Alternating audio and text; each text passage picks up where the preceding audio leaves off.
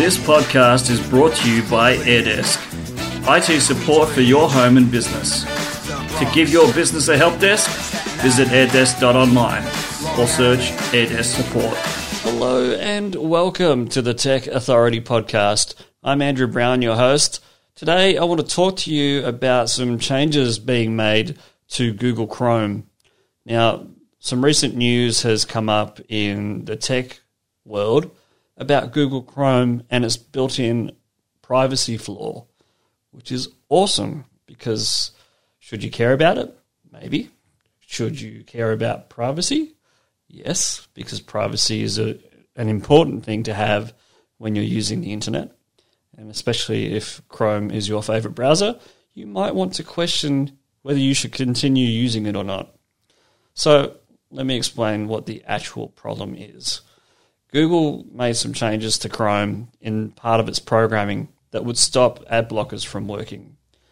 This also made a change to the particular function inside of Google Chrome, which would allow developers to see what was installed on your device.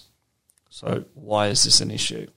Well, this allows developers to see what things you use on your phone and on your computer and allow hackers to potentially perform targeted phishing attacks or to target apps with known vulnerabilities.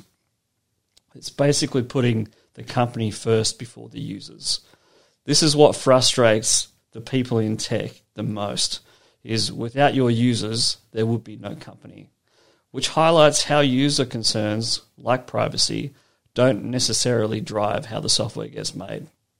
So what do you do if you value privacy? You could switch to another browser. There's plenty of them. You can go to Mozilla Firefox. They have value privacy. You could use Opera, which is a Chrome based browser.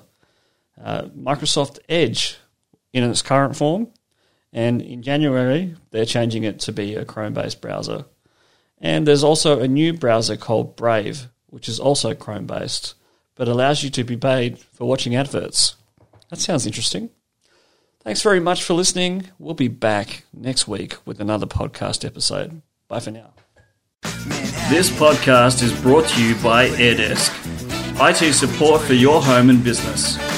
To give your business a help desk, visit airdesk.online or search AirDesk support.